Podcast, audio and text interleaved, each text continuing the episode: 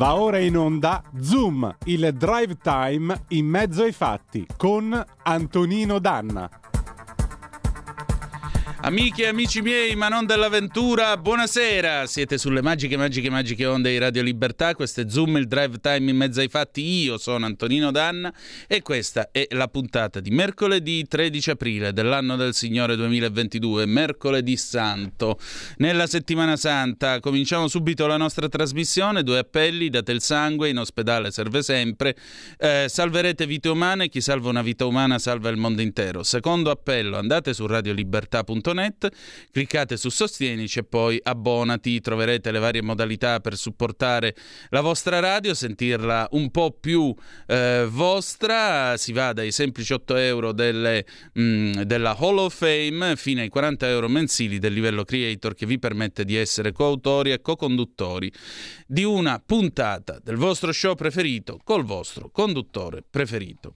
Banda alle ciance, io comincio questa puntata con un mattone sulla scrivania, lo potete vedere inquadrato in questo momento. Prima di cominciare la puntata, io e Federico, il meneghino volante che saluto là in regia, lo abbiamo accuratamente venerato. Perché? Perché ieri mentre eh, si teneva la puntata con l'avvocato Schembri e Giulio Cainarca, l'avvocato Fabio Schembri sarà con noi stasera di nuovo, eh, mentre si teneva la puntata è arrivato qui Gian Girovero. Gian Girovero è eh, un componente del registro italiano Alfa Romeo Giulia che voglio salutare e ringraziare ed è riuscito a portarmi questo mattone di terracotta che voi vedete qua.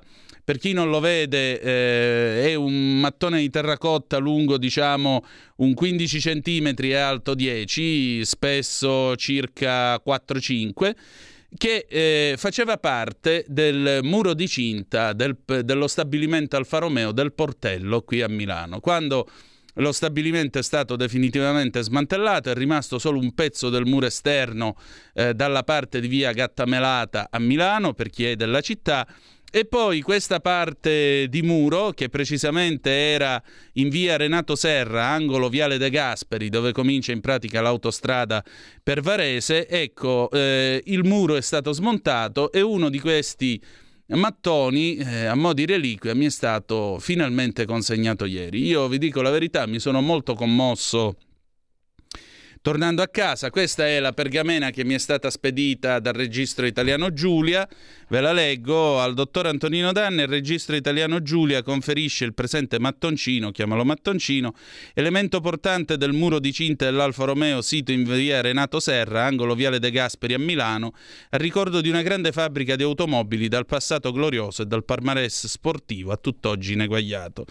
Firmato il presidente Paolo Stefanel, il segretario Domenico Pepelo, saluto, Stefano Borghi, il portavoce appunto Gianluca Rovero. Mi piace pensare eh, che questo mattone eh, fosse in piedi perché tra l'altro questo lato dello stabilimento era quello dove c'era il raccordo ferroviario che collegava il portello alla stazione di Milano Certosa.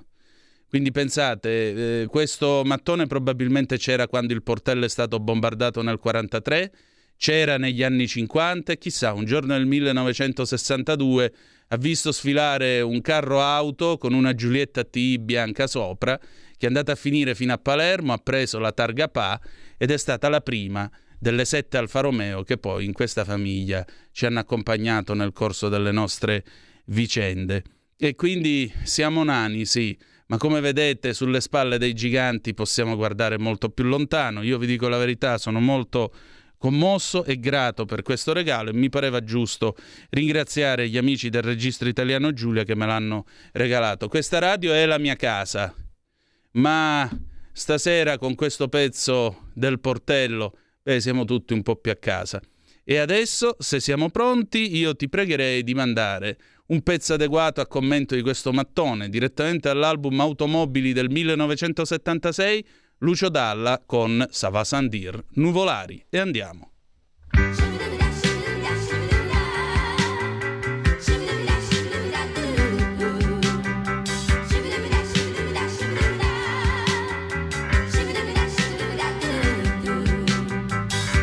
Nuvolari è basso di statura, nuvolari e al di sotto del normale. Nuvolari è a 50 kg d'ossa, Nuvolari ha un corpo eccezionale. Nuvolari alle mani come artigli, Nuvolari ha un talismano contro i mali. Il suo sguardo è di un falco per i figli, i suoi muscoli sono muscoli eccezionali.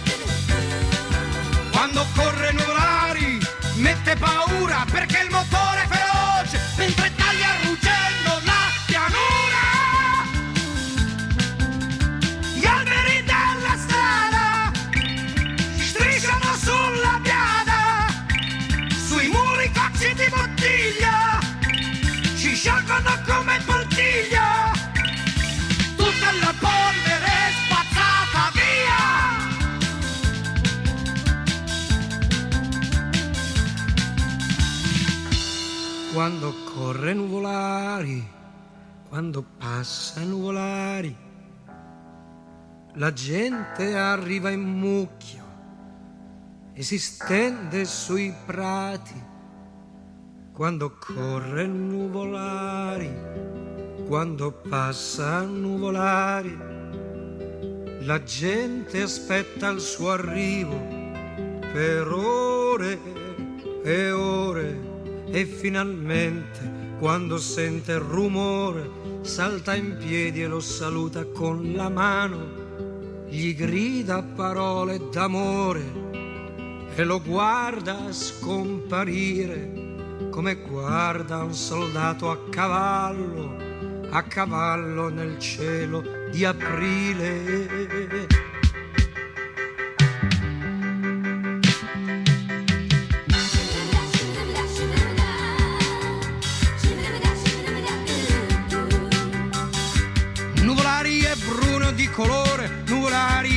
Maschera tagliente. Nuvolari ha la bocca sempre chiusa di morire, non gli importa niente. Corre se piove, corre dentro il sole, 3 più 3 per lui fa sempre 7. Con l'alfa rossa fa quello che vuole, dentro il fuoco di 107.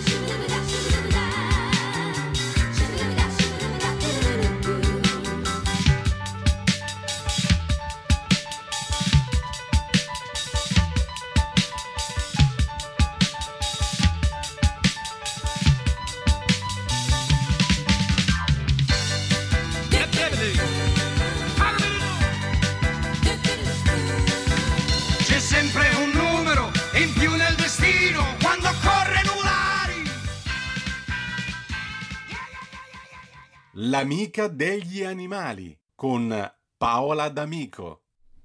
Quando corre Nuvolari, eh, quando passa Nuvolari, la gente lo attende per ore e ore e lo saluta con la mano, lo saluta da lontano. Siete sempre sulle magiche, magiche, magiche onde di Radio Libertà. Questo è sempre Zoom, il drive time in mezzo ai fatti. Antonino Danna al microfono con voi. E allora, ecco a voi direttamente dalle colonne del Corsera. La soavissima sua soavità Paola D'Amico. Ben trovata Paola, come stai? Ciao Antonino, ben trovato e ben trovati tutti i nostri ascoltatori e ascoltatrici. Tutto bene, grazie.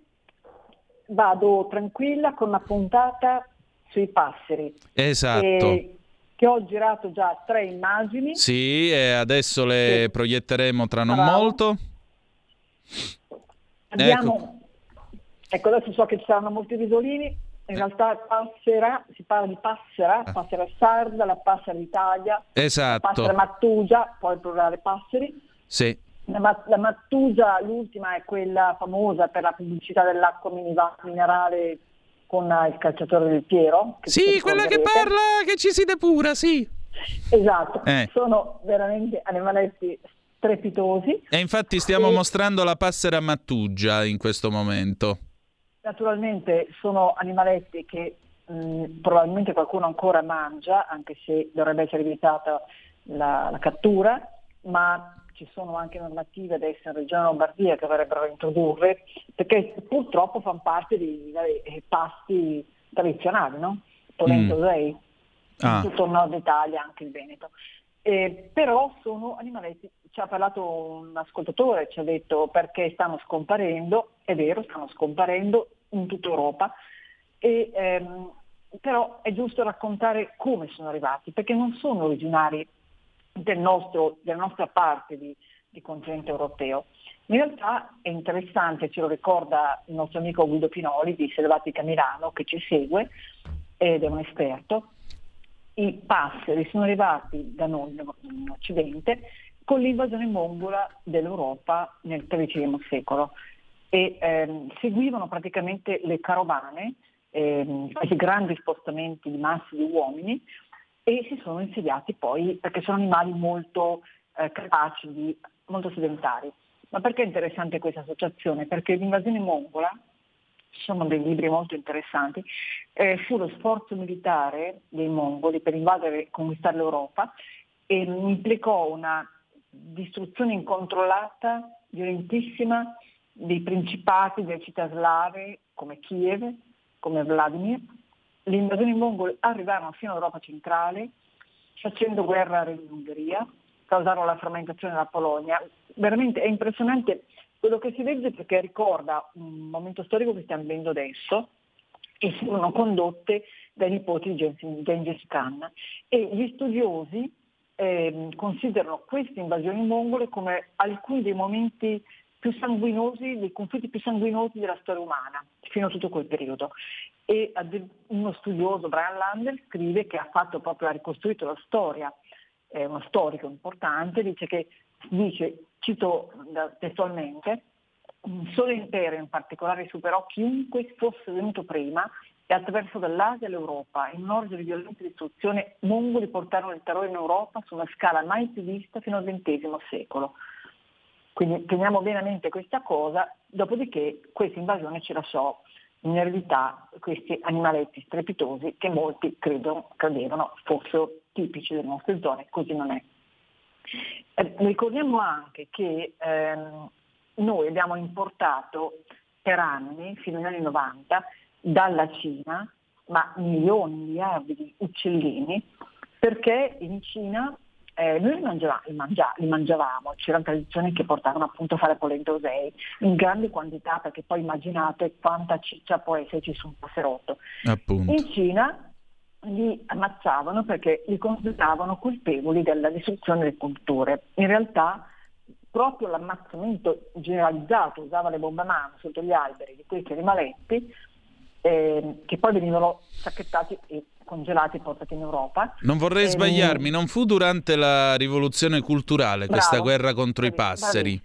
Bravissimo. Questo portò poi in realtà come conseguenza a una eh, carestia spaventosa eh, che non si era mai vista, perché in realtà questi, questi animaletti mangiano ehm, i semi, però li espellono anche, quindi in realtà non fanno del male, non distruggono i campi. Ehm, perché sta diminuendo? L'eliminazione è importante, i primi che se ne sono accorti sono stati gli inglesi, gli ornitologi inglesi che sono sempre stati più avanti, diciamo, l'ornitologia inglese ha fatto molto a scuola e quindi praticamente hanno visto nel 70 negli anni 70 un crollo del 71% della popolazione, degli individui, l'intera popolazione. E non hanno in realtà in tutti questi anni di studi, 50 anni di studi, non si è ancora capito perché sono diminuiti i passeri. Si fanno alcune ipotesi. Un'ipotesi è che eh, nelle intanto non c'è uno scambio tra passeri città e passeri di campagna, sono popolazioni che non si intercambiano ma rimangono divise, perché loro sono animaletti molto sedentari, quindi non c'è uno scambio. E poi perché in campagna sono cambiati ehm, i tipi di agricoltura e anche di allevamenti intensivi e non più sparsi e loro invece becchettano e cercano semi anche negli escrementi delle mucche, delle vacche. In città invece è cambiato il tipo di costruzione. Costruzioni moderne, come anche ehm, un pericolo per i rondoni, non hanno più le fessure che consentono a questi animaletti di insediarsi e di fare nidi. Però naturalmente queste sono soltanto ipotesi, c'è chi ha tentato di fare proprio dei censimenti, in Inghilterra sempre incredibili, hanno stimato che fo- di essere passate la popolazione negli anni 70 da 12-15 milioni di coppie a 6 e adesso è tuttora in diminuzione, però c'è anche da dire che anche gli inglesi ne hanno fatte di tutti i colori, un po' come i cinesi. I contadini erano convinti che fossero loro i colpevoli delle crisi diciamo, dell'agricoltura e quindi anche loro eh, li catturavano mettendo delle grandi reti che ricordano molto le reti usate dai bracconieri. E quindi praticamente c'erano state intere stagioni in cui c'erano dei club, Sparrow Club, e si pagava proprio il bottino per ogni singolo uovo catturato oppure ogni singolo passero ucciso, per ogni testa di passero si otteneva un pagamento in, in moneta. E questo è stato veramente un'operazione pazzesca che ha sicuramente determinato il declino. Quindi, tra le ragioni, l'uso intensivo di erbicidi, che portano anche alla morire insetti. Loro non mangiano insetti, mangiano semi, ma quando hanno i piccoletti vi nutrono con gli insetti, quindi se manca il cibo per i loro piccoli ovviamente non eh, fanno fatica ad allevarli. Poi Certo. il cambiamento della semina, e la scomparsa anche delle siepi che riduce i siti di nidificazione, queste sono le campagne, i nuovi eh, grattacieli tospetti che non hanno più quelle fessurazioni comode sia per rondone sia per questi insetti, questi animaletti, il cambiamento anche dell'isolamento delle granaglie, ormai noi teniamo tutto stoccato in modo tale per ragioni igieniche che però impedisce appunto il, ehm, il prelievo da parte degli animali selvatici. Certo. Tutto questo diciamo eh, la scomparsa è pazzesca. Di sicuro i colpevoli non sono come qualcuno ha sostenuto in passato, i gatti, proprio zero, non colpiamo i gatti che quindi hanno una responsabilità decisamente residuale. Che altro posso dirvi? Niente, appunto, è importante ricordare che gli insetti, anche gli insetti, sono in diminuzione anche nelle città e, e quindi da questo diciamo, tutto il ciclo dipende. Ultima notizia, poi vi lascio alle domande, eh, è nato anche il quarto piccolo pullo di Falco Pellegrino poco fa sul grattacielo Pirelli, quindi siamo arrivati a quota 4, quattro fratelli.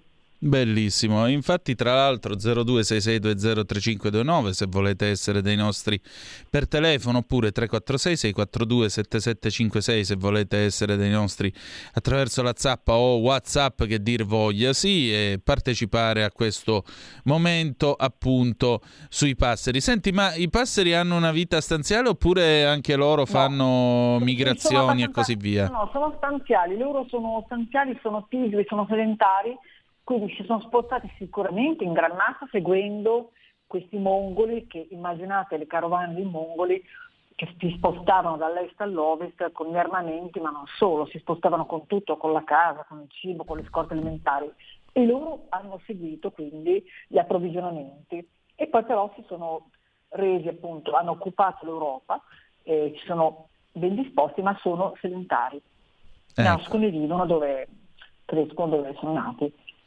Ti ho girato anche una foto molto suggestiva Sì, tre- la stiamo proiettando adesso. dei tre pulcini che ieri, eh, mentre i genitori erano in caccia, perché ovviamente adesso devono nutrire, ieri dovevano nutrire tre piccoli, adesso saranno quattro, quindi sia la mamma, sia Giulia, sia Gio erano partiti per la caccia, i tre piccoletti sembravano intenti a coccolare, a covare, a scaldare il fratello che ancora non è nato perché è arrivato in ritardo di 48 ore. Ecco, che dolci. Mi pare giusto, insomma, c'è sempre un mondo d'amore e di speranza, malgrado i tempi non ci aiutino a sperare e non ci aiutino a immaginare un mondo nettamente migliore. Senti, nei giorni... Ah, sc- però, Dimmi. se dobbiamo fare la- la- il confronto con l'epoca dell'invasione mongola, si può dire che gli storici hanno ricostruito le alleanze della parte appunto nell'ovest del continente e sono accorti che all'epoca per far fronte a questa spinta pazzesca mai vista di invasione hanno praticamente momentaneamente sospeso eh, i, loro, i loro scontri interni, i conflitti locali per allearsi. Questa è un- una cosa che ci ricorda ancora una volta quello che sta accadendo in Europa. Sicuramente, sicuramente. Comunque speriamo, visto che siamo in tema ed è Pasqua, speriamo che venga il tempo della, Della pace. colomba della pace, che è la cosa più importante, a segnalare l'inizio di un'epoca certamente migliore. Non vogliamo più vedere morte e distruzione, almeno questa è la speranza che chiaramente riponiamo in questa Pasqua di resurrezione. Paola, tu dove la passerai questa Pasqua? Eh, qua, E mi pare giusto. E mi pare a giusto. casa. Pure io, va bene. Proprio. Niente vacanze. Leggiamo delle vacanze altrui e, come dire, siamo contenti di che sarà in vacanza. Ma sì, ci sta tutta. Paola, grazie come sempre, ci ritroviamo mercoledì prossimo allora, va Con bene? l'Upupa. Sì, Pupa, con l'Upupa richiestaci da Lisetta. Sarà fatto. Grazie. A tutte, tutte, grazie. E buona. Pasqua Anche a voi. Anche a voi. anche a te. Eh, allora, prima di andare in pausa, eh, ringraziando ancora una volta Paola D'Amico che con sempre tanta classe ci parla degli animali, Federico per favore puoi aprire di nuovo il computer che facciamo vedere questa foto. Allora, vi faccio vedere questa foto per chi è in radio adesso ve la, descri- ve la descriverò. Eh, dunque, mentre arrivavo qui giù alla fermata di Afforicentro, mi sono, anzi no, a Zara se non sbaglio, a Zara mi sono trovato davanti questo manifesto dell'ATM. Cerchiamo persone uniche. C'è questa conducente, questa impiegata dell'ATM con le scarpe lucide, una cravatta femminile, la divisa in ordine e poi sotto c'è questa scritta che richiede l'invio della candidatura per atm.it. Quindi se state cercando un lavoro, l'ATM assume e questo ci fa molto piacere. Allora, state a sentire il claim di questa pubblicità. Cerchiamo persone uniche. Genere, età, origini, credo, abilità, scelte personali, due punti, segni della nostra unicità. Per noi di ATM sono un valore e anche un impegno. Ora, io non metto in discussione la qualità e la professionalità dell'ATM di Milano perché è un'azienda seria, la, la sua serietà è fuori discussione, però forse è ora che facciamo un pochettino a capirci. Vorrei capire genere, età, origini, credo, abilità, scelte personali, segni della nostra unicità, per noi di ATM sono un valore e anche un impegno. Quindi un ateo è in grado di condurre il tram meglio di un buddista? Secondo voi? Secondo voi, no? Eh, una persona di orientamento non binario o di orientamento binario o a scartamento ridotto o a cremagliera o con la perteghetta, come volete voi. Secondo voi conduce il filobus meglio di un eterosessuale? Cioè, io vorrei capire veramente. Siamo passati da un'epoca in cui ti dicevano, ti facevano le campagne su Facebook con i meme, no? Dice. Sei stesso sul tavolo operatorio, ti interessa quali sono i gusti sessuali o le preferenze politiche di chi ti sta operando?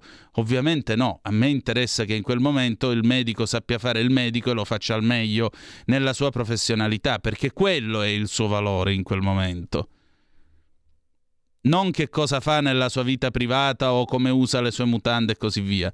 Allora, prima questo non rilevava, ora invece improvvisamente scopriamo che genere, età, origini, credo, abilità, scelte personali, segni della nostra unicità per noi di ATM sono un valore e anche un impegno.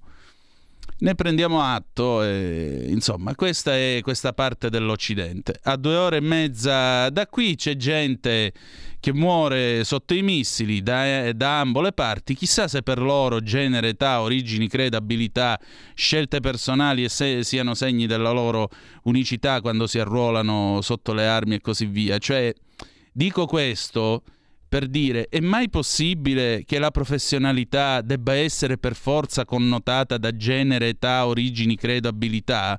A parte il fatto che ognuno di noi è una persona unica. Frank Sinatra diceva che non esistono persone normali, esistono solo delle leggende. Ma detto questo, nella conduzione della metropolitana interessa a qualcuno di che credo tu sia o che abilità tu abbia? Perché allora forse è meglio il computer della linea 5, la Lilla e tra poco anche la 4, la linea blu, che almeno è computer e non sappiamo se ha preferenze di genere, sesso, età, religione, a meno che un giorno, come in un racconto di Asimov, scopriremo che anche i computer hanno le loro preferenze di genere, età e compagnia bella.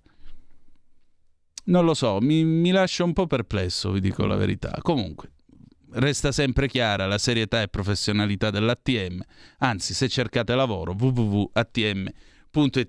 Lo scopo, della candida- lo scopo della pubblicità è far parlare di sé, sicuramente ci sono riusciti. Andiamo in pausa e poi torniamo con i Nomadi Europa del 2017. We'll be right back. Stai ascoltando Radio Libertà, la tua voce libera, senza filtri né censure, la tua radio.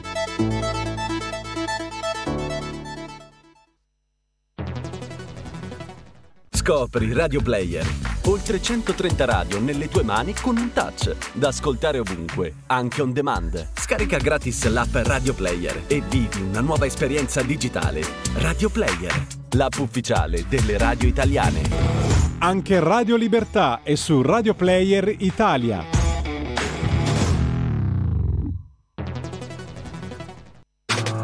Stai ascoltando Radio Libertà. la tua voce libera, senza filtri né censura. La tua radio.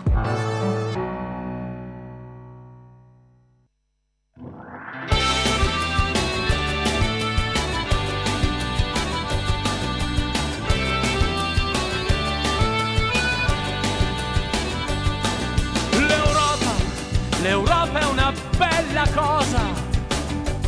Al primo piano c'è un scere con una rosa e un ascensore che conduce in paradiso. Solo se lasci la mancia col sorriso. Al secondo piano c'è un prete buono regala comunioni per un condono. Al terzo piano un vecchio contrabbandiere che canta serenate tutte le sere. Olè! L'Europa, l'Europa è una cosa seria. L'Europa, l'Europa è una cosa seria. L'Europa, l'Europa è una polveriera. 12 stelle è una bandiera.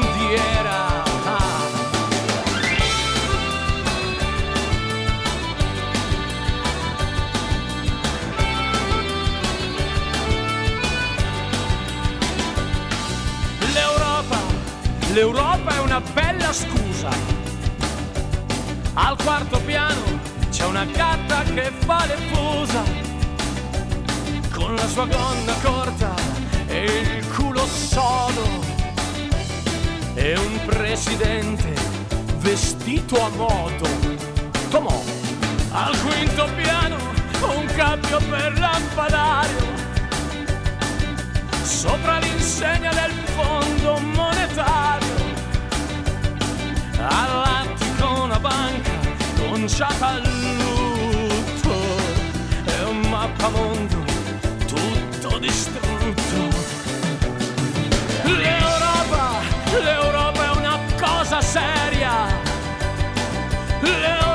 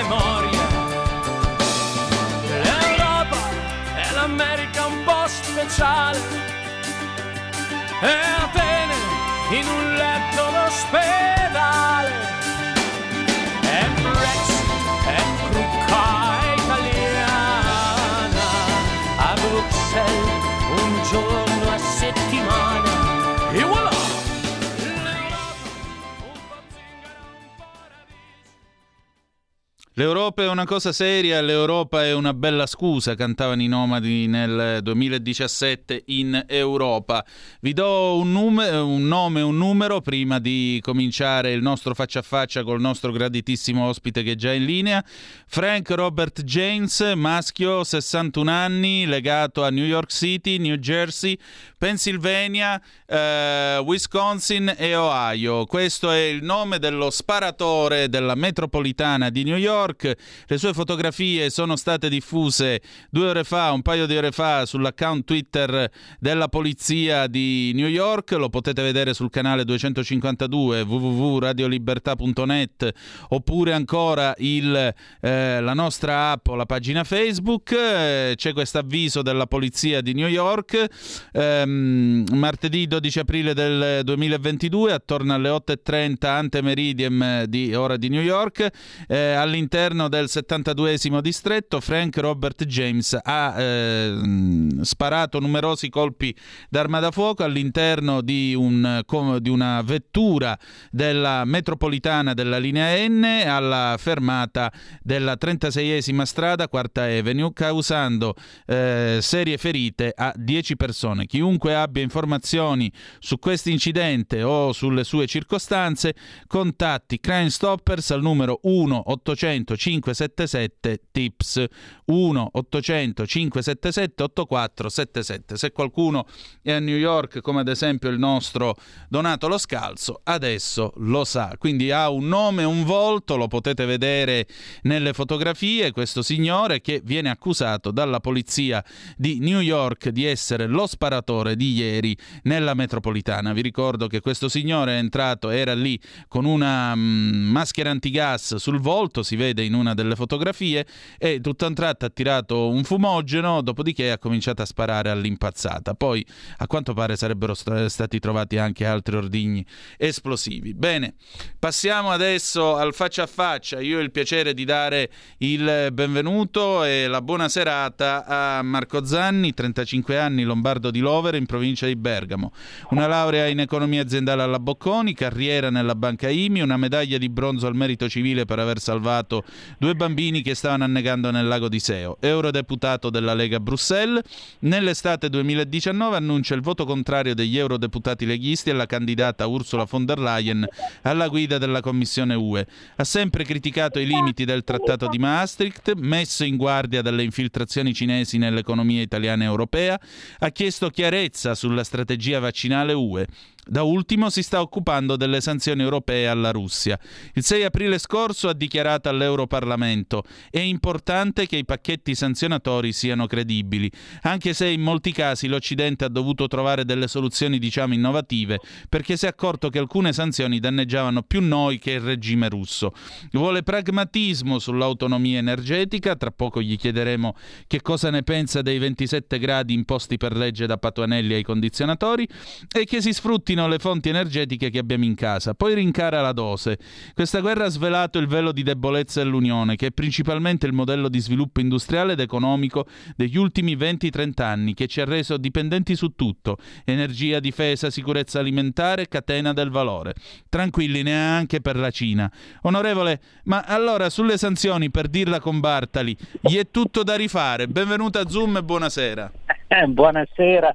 Buonasera a voi e ai vostri ascoltatori e intanto grazie dell'opportunità di questa chiacchierata in un momento, insomma, come, come avete riassunto benissimo, in cui ancora una volta di fronte a una crisi che, che ci colpisce nel profondo, che colpisce tutti noi, che colpisce l'Europa, l'Unione Europea si mostri molto debole, con una, con una leadership eh, debolissima, eh, ricordavate prima nel vostro riassunto il nostro voto contrario eh, nel 2019 a questo Presidente della Commissione von der Leyen e, e devo dire che non ci eravamo sbagliati e oggi von der Leyen è eh, un, un, leader inadeguato nel posto sbagliato al momento, al momento sbagliato.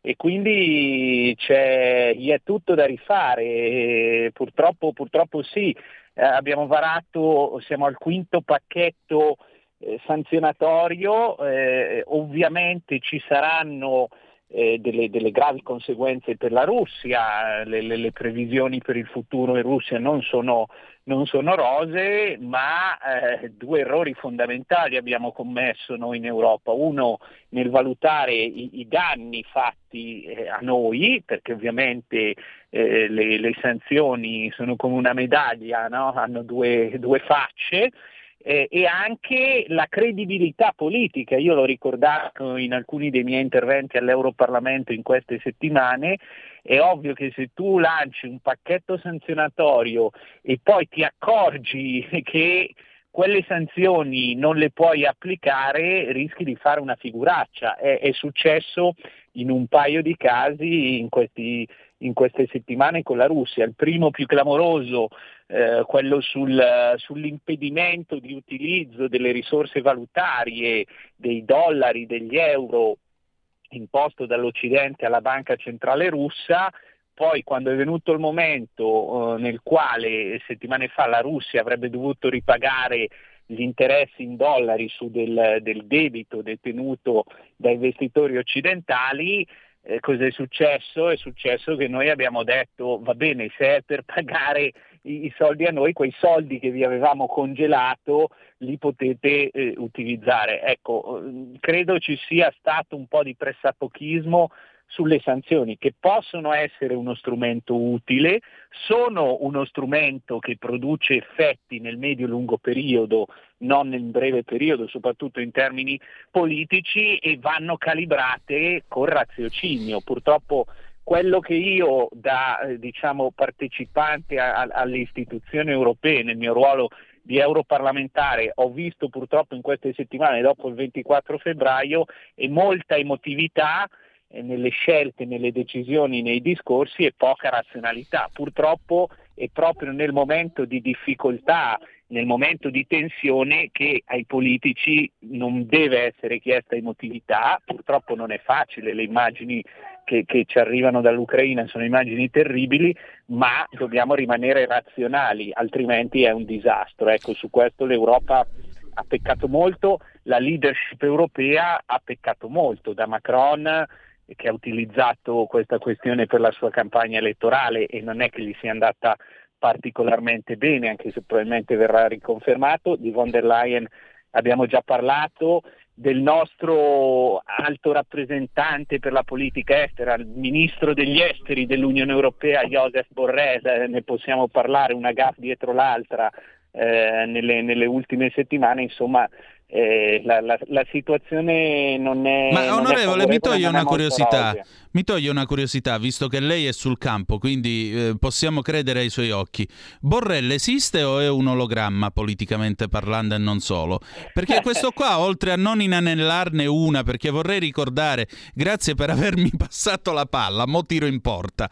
Scusi, lei mi ha fatto ricordare un tweet dell'immaginifico Borrell, lo ricordiamo ai nostri ascoltatori, eh, che all'inizio delle sanzioni twittò, poi si rimangiò il tweet, ah ah ah, adesso non verrete più a fare acquisti a Via della Spiga a Milano e a godervi la croisette a Cannes. Ecco, se io penso a questa, alla Verstager che dice quando chiudete l'acqua calda dopo aver fatto la doccia, gridate prendi questo Putin. Ma mi scusi, ma questi qui sono scappati dal bagaglino con tutto il rispetto per Pingitore Eh, guardi, o davvero credono di io- guidare l'Europa?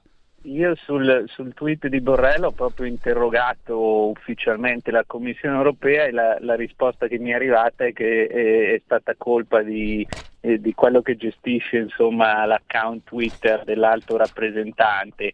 No, al di là di tutto, mm, purtroppo citiamo episodi episodi che dimostrano l'inadeguatezza della classe dirigente delle istituzioni europee e soprattutto quando si parla di politica estera e soprattutto la politica estera in momenti così delicati. Ripeto, le parole vanno pesate, non una, non due, dieci volte eh, prima di, di- essere eh, messe sul campo da un'autorità così importante in un momento così delicato.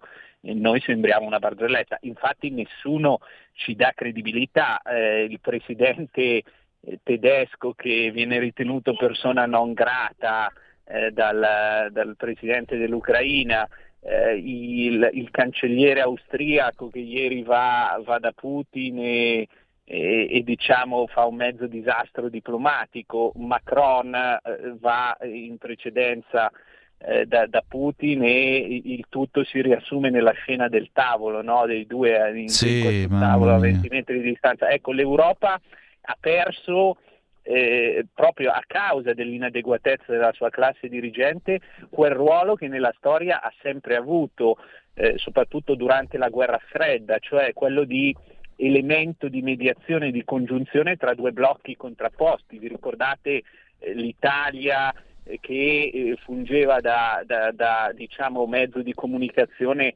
eh, tra gli Stati Uniti e, e il Medio Oriente, eh, o la Libia o i Balcani. Ecco, oggi tutto questo non esiste e abbiamo perso ogni credibilità e anche quel poco di ruolo geopolitico che, che ci rimaneva. No? Eh, certo. Quindi insomma è, è, è difficile navigare in questa situazione ed è difficile per i cittadini, per le imprese che oggi soffrono dannatamente la terza crisi, perché non è la seconda, è la terza crisi che si accumula sulle spalle, perché noi non avevamo recuperato la crisi dell'Eurozona del 2010, abbiamo affrontato quella del Covid e oggi affrontiamo quella della, del conflitto in Ucraina, quindi è una situazione davvero eh, disastrosa e a mio avviso eh, diciamo che, che, che necessita uno di leadership forti in Europa e due di, di, misure che non abbiamo mai visto a sostegno eh, proprio di chi oggi soffre e non ce la fa più.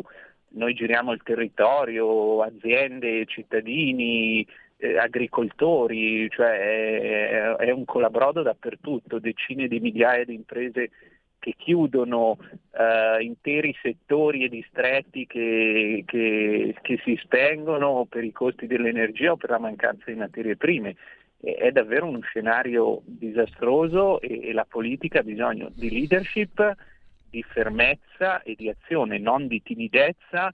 Non è il momento di fermarsi a pensare, ma su questo è il momento di, di agire. Infatti, tra l'altro io vorrei darvi un dato, nelle ultime settimane tante aziendine nel nord-est che fanno per esempio la meccanica di precisione, lavorano il ferro e così via, sostanzialmente ora si trovano in difficoltà perché mancano le bramme d'acciaio. Le bramme sono quella specie di estrusi che sembrano gli spaghetti quadrati ma pesano ovviamente centinaia di chili di acciaio da lavorare. Ecco, manca tutto questo perché dovrebbe arrivare dalla Russia, dall'Ucraina, comunque dovrebbe arrivare da est e per la guerra non può chiaramente arrivare. Quindi questi sono tutti imprenditori che pagano stipendi a, famiglia, a padri di famiglia, che quindi hanno anche una responsabilità sociale, perché l'impresa ha anche una ricaduta sociale. Questo lo ricordiamo per quelli che sostengono che gli imprenditori siano ladri a prescindere.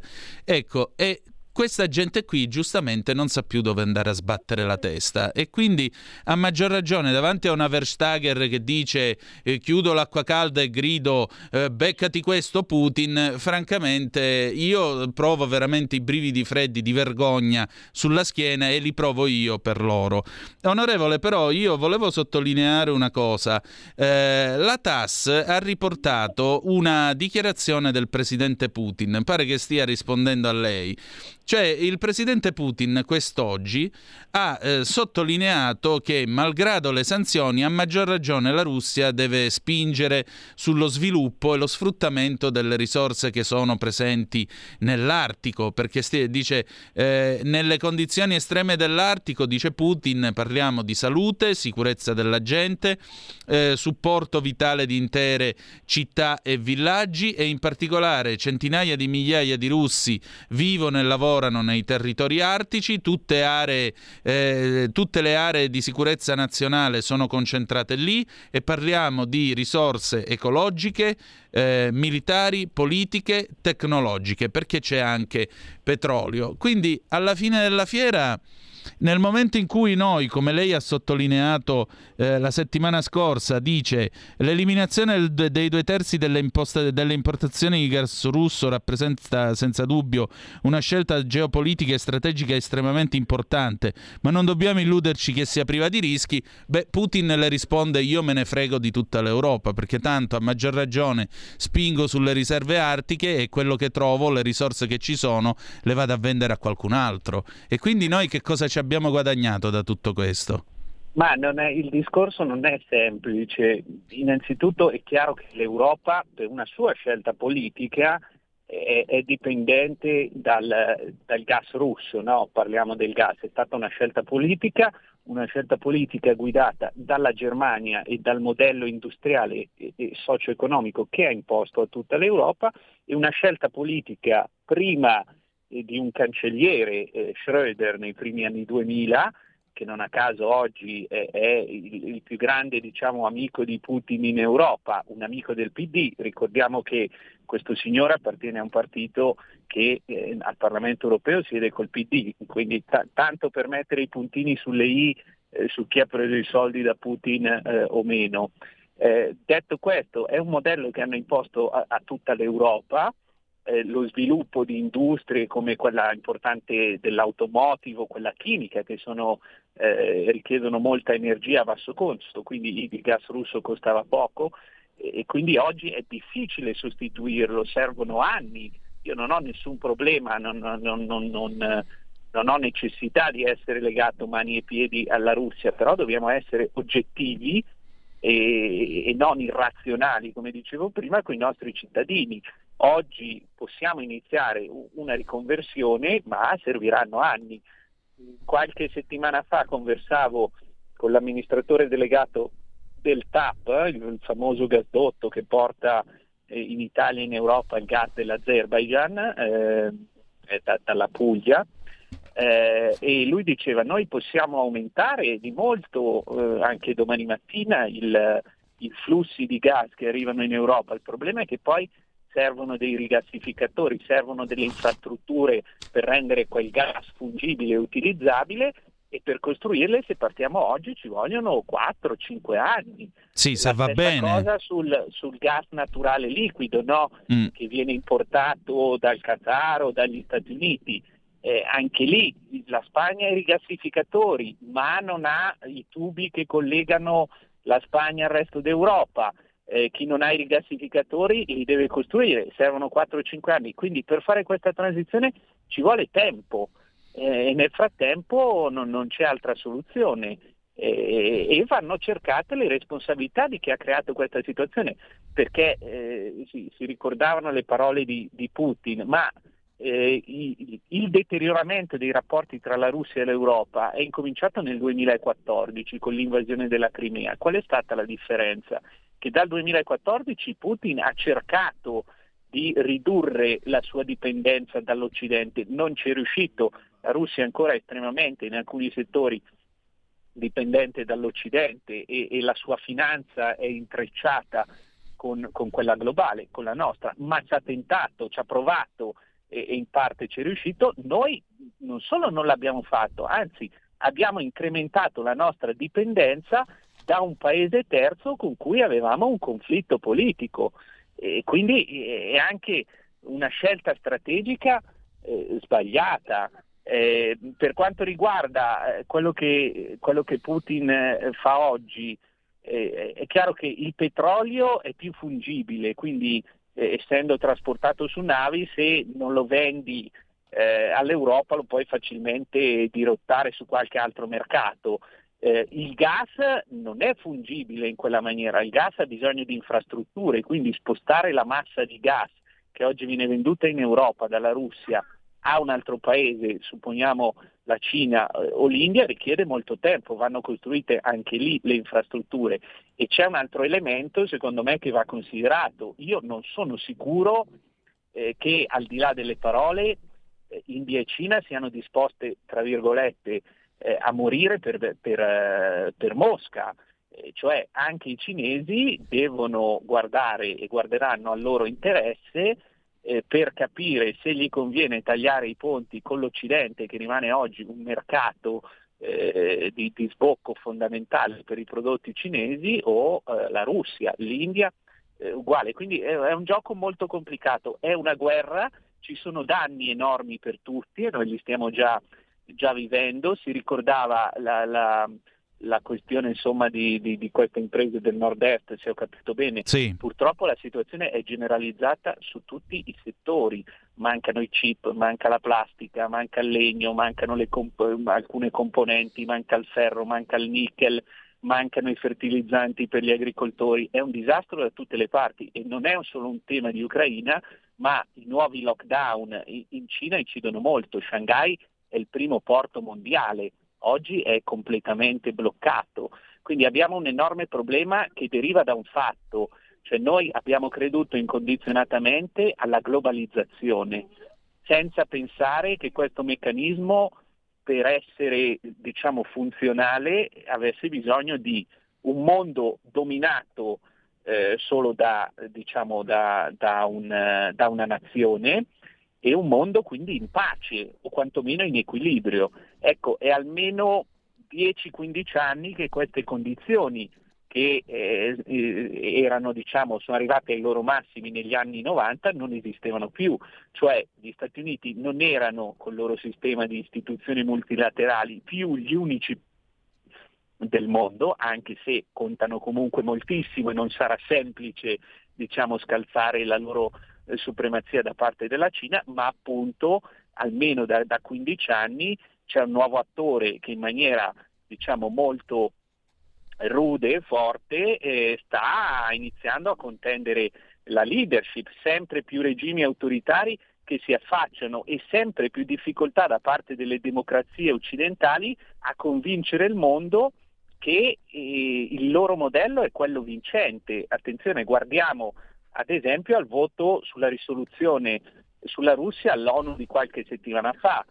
Paesi cosiddetti in via di sviluppo o che con, si consideravano alleati dell'Occidente come l'India eh, hanno votato in maniera differente, si sono astenuti o addirittura hanno votato contro una risoluzione che condannava la Russia. Parliamo di paesi che rappresentano eh, più del 50% della popolazione mondiale. Ecco, la domanda che oggi ci dobbiamo fare è eh, com'è possibile che l'Occidente democratico della crescita economica, della globalizzazione, della ricchezza per tutti non riesca a convincere questi paesi che il modello migliore è loro e non un modello autoritario. C'è un problema nel funzionamento della nostra democrazia. Questo secondo me è il tema politico eh, più, più, grande, più ampio, al di là della situazione di guerra che viviamo, viviamo oggi. Sicuro. Eh, Scusate, eh, onorevole, senta, mh, mm, c'è una nostra ascoltatrice, Simona, che ci ha scritto al WhatsApp al 346-642-7756. Molte persone che conosco non condividono affatto le azioni del governo italiano, dell'Europa e men che meno degli Stati Uniti d'America. Aggiungerei, nel 2014 Henry Kissinger, che mi viene difficile indicare tra i sostenitori di Putin, disse una cosa molto chiara, che eh, l'Europa doveva servirsi dell'Ucraina come un punto di incontro eh, tra Oriente e Occidente e soprattutto non doveva spingere le, la Russia fuori da quello che con, uno, con una eh, definizione così di inizio Novecento si poteva chiamare il concerto delle nazioni europee e invece qui li stiamo buttando tranquillamente tra le braccia dei cinesi o mi sbaglio? È, è, sicuramente stato un fallimento dell'Europa eh, quello di, di, essere eh, arrivato seppur con, con diverse responsabilità io ricordo sempre il paese che ha deciso di di aggredire l'Ucraina è, è la Russia. Detto certo. questo, noi non siamo stati capaci di mantenere la Russia nel campo democratico o quantomeno nel campo di, di dialogo e di cooperazione con l'Occidente, cioè siamo passati da pratica di mare nel 2008 con Berlusconi che organizza questo storico incontro Sì. tra l'allora presidente eh, americano Bush e, e Putin a, eh, a quello che viviamo oggi, quindi a una Russia che non guarda più all'Europa, che è fuori dal, dal G8, eh, che si chiama G7 appunto perché la Russia è stata, è stata esclusa, eh, che ormai si, si pone in contrapposizione eh, a tutte le istituzioni multilaterali, dal, dal WTO eh, appunto al, eh, al G20, eccetera, eccetera, e che invece che guardare al nostro modello guarda alla Cina. È chiaro che c'è, un, ripeto, un fallimento eh, anche da parte dell'Europa e dell'Occidente nelle, nelle relazioni con, eh, con questo vicino importante, ingombrante, per certi versi eh, scomodo e, e quindi eh, appunto che necessitava di attenzioni, eh, attenzioni maggiori. Di sicuro. Senta, onorevole, un'ultima domanda perché abbiamo proprio un minuto. Secca, secondo lei come andrà a finire questa storia? Eh, È una domanda da un miliardo di dollari. Io spero, spero che, che si arrivi a una pace il prima possibile. Oggettivamente credo che gli strumenti in mano nostra eh, rispetto a quello che ha Putin sia, sia poco. Lui è disposto a fare una guerra fino in fondo, noi giustamente stiamo cercando di aiutare l'Ucraina, ma non siamo disposti, e dico giustamente, a fare una guerra eh, direttamente. Quindi alla fine bisognerà arrivare a una mediazione e credo che, che qualche concessione a Putin verrà fatta se vogliamo fermare questa guerra, altrimenti lo scenario è più preoccupante, cioè che, che la guerra si allarghi eh, al di fuori diciamo, dei due contendenti eh, diretti. Io mi auguro che, che davvero il prima possibile si riesca a trovare una base per far partire un processo di pace, eh, quindi inizio- si inizia col, eh, col cessate il fuoco, con i corridoi umanitari e poi con, con un accordo insomma, dove due ognuna delle due parti dovrà cedere qualcosa in termini negoziali. Sicuramente. Onorevole, grazie del suo tempo e la aspettiamo di nuovo qui da noi. Grazie, ancora. a voi quando volete, buona serata. Prego, buona serata. E adesso noi andiamo in pausa, dopodiché abbiamo un pezzo del 1971 di Carlo Rustichelli, Viaggio in Italia, tratto dal film Detenuto in attesa di giudizio. A tra poco per il faccia a faccia con l'avvocato Fabio Schembri sul tema della carcerazione. A tra poco. Vivo la mia vita un quarto di miglio alla volta, non mi importa nient'altro. Per quei dieci secondi io sono libero. Sulla strada della libertà con Roberto Maggi e i suoi ospiti ogni domenica a partire dalle ore 8. La tua radio.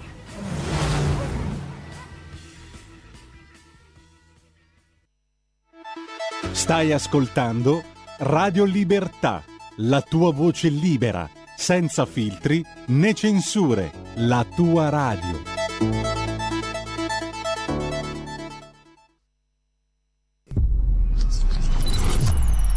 Umberto Eco, rileggere i fatti storici alla luce del falso. Ma il mondo, il mondo è pieno e internet è pieno di gente che rilegge i fatti storici così. Ma cos'è che ti- a te affascina di queste figure psichicamente anche un po'... Il falso. Cos'è? Il falso Il ti, ti- affascina. Perché? Eh, Perché ho sempre teorizzato che il segno è quella cosa che ci permette di mentire. Se il segno servisse solo per dire il gatto è in cucina, a Parigi è in Francia, pa- parleremmo pochissimo. I segni ci permettono di parlare o di cose lontane, tua nonna o la Cambogia, e di dire cose false. E e quindi sono affascinato da questo, da questo meccanismo, che poi sorgano dei gusti personali, per cui in quanto collezionista di libri antichi colleziono solo libri che dicono il falso, non che mentono necessariamente, ma che dicono ciò che non è, per cui io non ho Galileo, ma ho Tolomeo, ecco, e questo diventa un gusto, una curiosità, una, una perversione, una perversione atea, perché molti di questi che coltivano queste cose poi ci credono. Ecco, però Io invece non ci credo.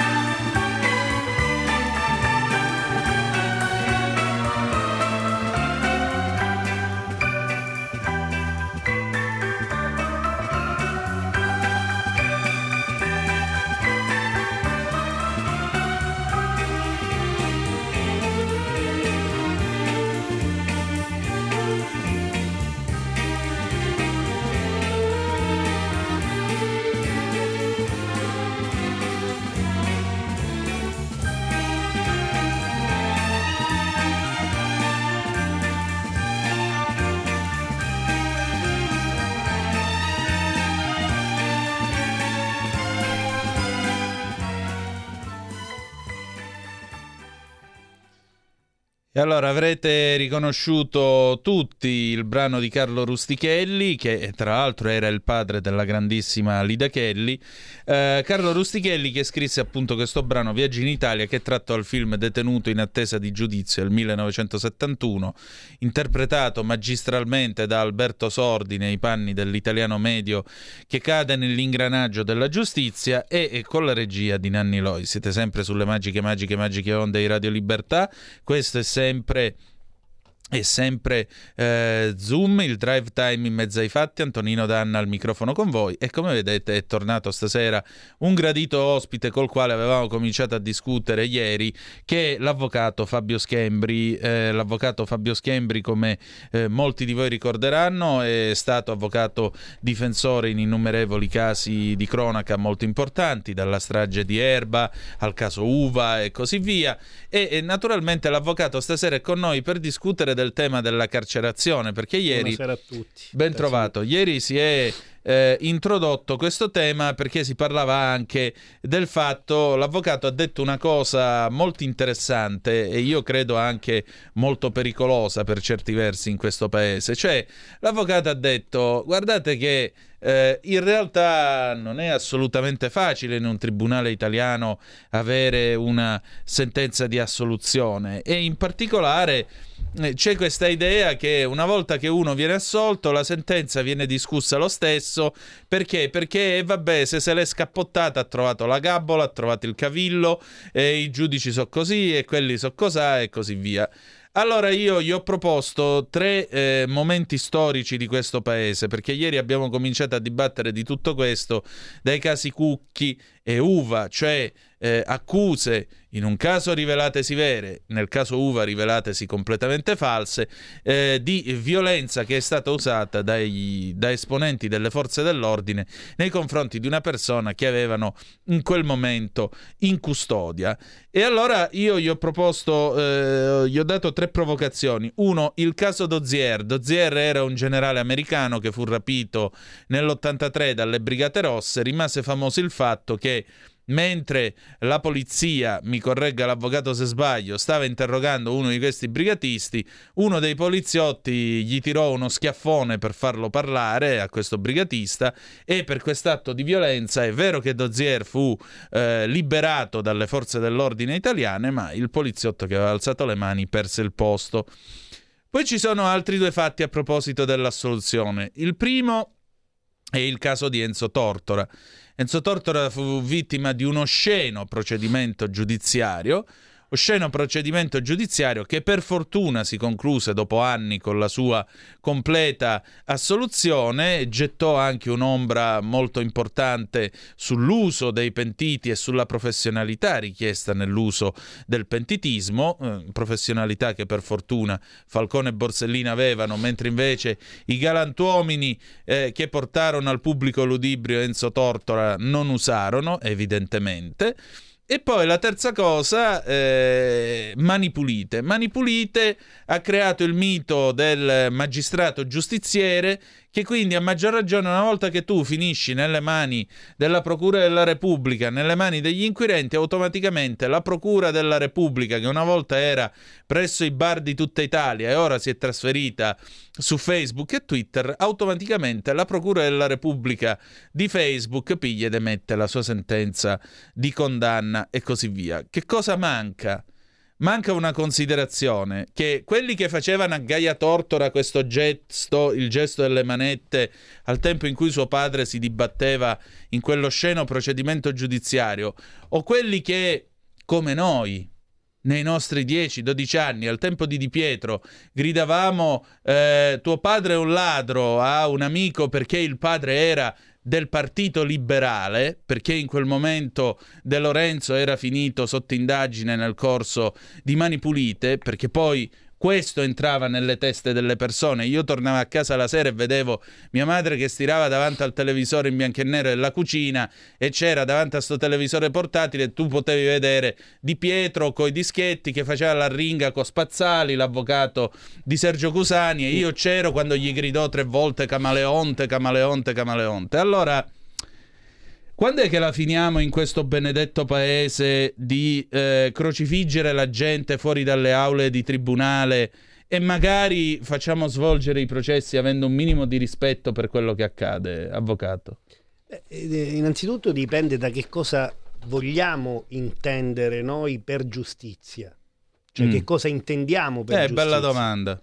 Cioè se intendiamo quello che diceva proprio adesso eh, lei, cioè la giustizia manettara, e allora noi dobbiamo conservare eh, e, e fomentare questo mito, cioè più ne arresto e più giustizia faccio, eh, bene.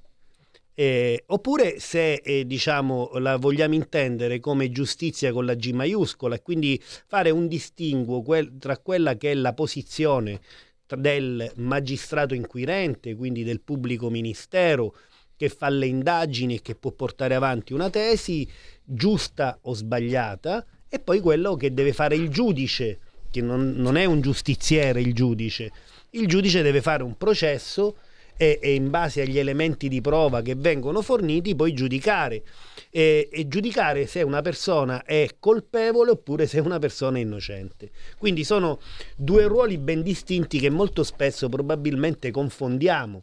Purtroppo da Mani Pulite in poi c'è stato questo eh, uso facile eh, del- dei media. eh, il processo veniva celebrato eh, sui telegiornali davanti alle telecamere ben prima del processo. Paolo quindi- Brozio sul marciapiede ce lo eh, ricordiamo ecco, tutti. ce lo ricordiamo tutti Cazziato da Emilio Fede. con il tram che passava davanti al tribunale, ce lo, ce lo ricordiamo tutti, quindi insomma tutte le persone che hanno avuto la sfortuna, la disgrazia eh, di entrare in quello che è stato un vero e proprio tri- tritacarne ne hanno certamente pagato le conseguenze. Questo non significa che non ci fossero, diciamo, dei colpevoli. C'erano dei colpevoli, ma c'erano anche degli innocenti. E, e- e, diciamo si è fatto di tutto un'erba, diciamolo così, proprio un fascio, eh, si è portati tutti in galera, alcuni poi hanno avuto delle sentenze di assoluzione, ma sono passate nel dimenticatoio. Però quella ha segnato un'epoca, l'epoca nella quale eh, ehm, si andava dall'avvocato, magari un avvocato vicino alla procura, e mh, si portava il proprio assistito per paura di andare in prigione. Al di là, eh, probabilmente molti hanno scelto il patteggiamento eh, eh, proprio per evitare la carcerazione, la carcerazione preventiva, e hanno preferito patteggiare di manette delle manette che già faceva molto paura, quindi si, si sceglieva di andare eh, da un avvocato, magari un avvocato che poi eh, portava direttamente il proprio assistito in procura, eh, occorreva confessare, occorreva coinvolgere terze persone, perché questo insomma eh, eh, consentiva al eh, malcapitato di turno di evitare eh, la custodia cautelare in carcere e quindi poi eh, tutto finiva lì per quell'imputato, però incominciava eh, sostanzi- un'avventura carceraria per altri soggetti. Ora, eh, mh, ecco, lei faceva riferimento al- all'avvocato Spazzali che Sì. con Di Pietro si contese il campo nei processi che all'epoca, nei primi anni Sergio 90, Cusani, sì. eh, andavano in televisione. In quel caso Sergio Cusani fece una scelta coraggiosa, eh, fece il carcere, non coinvolse nessuno e, mh, e prospettò quella che era la sua tesi difensiva. Ecco, si contrappose a quella che era l'accusa.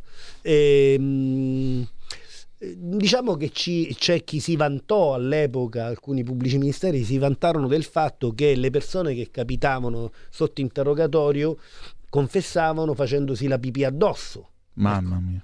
Quindi e, e questo era, mm, è stata una posizione, diciamo così, di vanto eh, per gli inquirenti. In realtà io penso che da un punto di vista delle garanzie difensive si toccò veramente il fondo. E, eh, probabilmente si era ancora molti molto vicini a quel film, però dopo quegli anni eh, non si è fatto granché eh, per eh, migliorare la situazione della giustizia. Eh, probabilmente quel mito del magistrato manettaro si sta un po' poco alla volta smitizzando in qualche modo. Mm. E, e- e noi dobbiamo aver presente che un giudice è un giudice giusto se eh, eh, mh, fa giustizia nel senso che il colpevole lo manda in carcere ma assolve anche l'innocente Certo. oppure nel caso di dubbio manda a casa l'innocente. Ancora oggi in Italia purtroppo, come dicevo proprio ieri, forse è più facile condannare che assolvere, è più meritorio è più meritorio, eh, meritevole in questo caso una sentenza di condanna anziché una sentenza di assoluzione. Lei ha fatto per esempio anche riferimento al caso Tortora. I giudici che hanno assolto Tortora non hanno fatto alcun tipo di carriera, quindi sono stati in un certo senso puniti per quell'assoluzione, mentre i magistrati, i pubblici ministeri che hanno portato avanti l'accusa con un totale iniziale successo, ma poi un totale insuccesso, e, e invece diciamo, ehm, hanno ricoperto poi nel prosieguo della loro carriera delle alte cariche, quindi hanno avuto svariate promozioni. E questo dimostra, è proprio altamente dimostrativo come in Italia eh, eh, chi sbaglia da un punto di vista professionale eh, eh, magari viene addirittura premiato e invece chi fa il proprio dovere eh, il giudice che è assolto, ma che non è diventato evidentemente un mito per la gente, ne paga le conseguenze. Ecco, questo diciamo do- dovrebbe essere rivisitato, questo tipo eh, diciamo di mito culturale e probabilmente occorrerebbe anche un intervento di carattere politico perché molto spesso noi ci riempiamo la, bro- la bocca eh, con quello che è diciamo un manifesto di propaganda.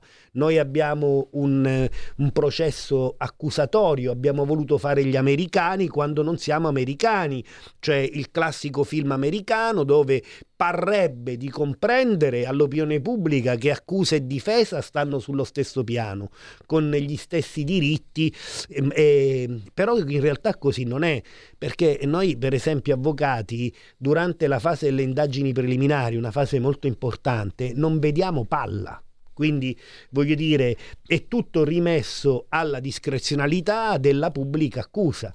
E, e- e la legge sulle indagini difensive è una bella legge però che viene applicata solo parzialmente e quindi diciamo non è assolutamente vero che l'avvocato, la difesa alla, a pari dignità e pari poteri della pubblica accusa. C'è invece eh, un forte gap che non è stato mai colmato.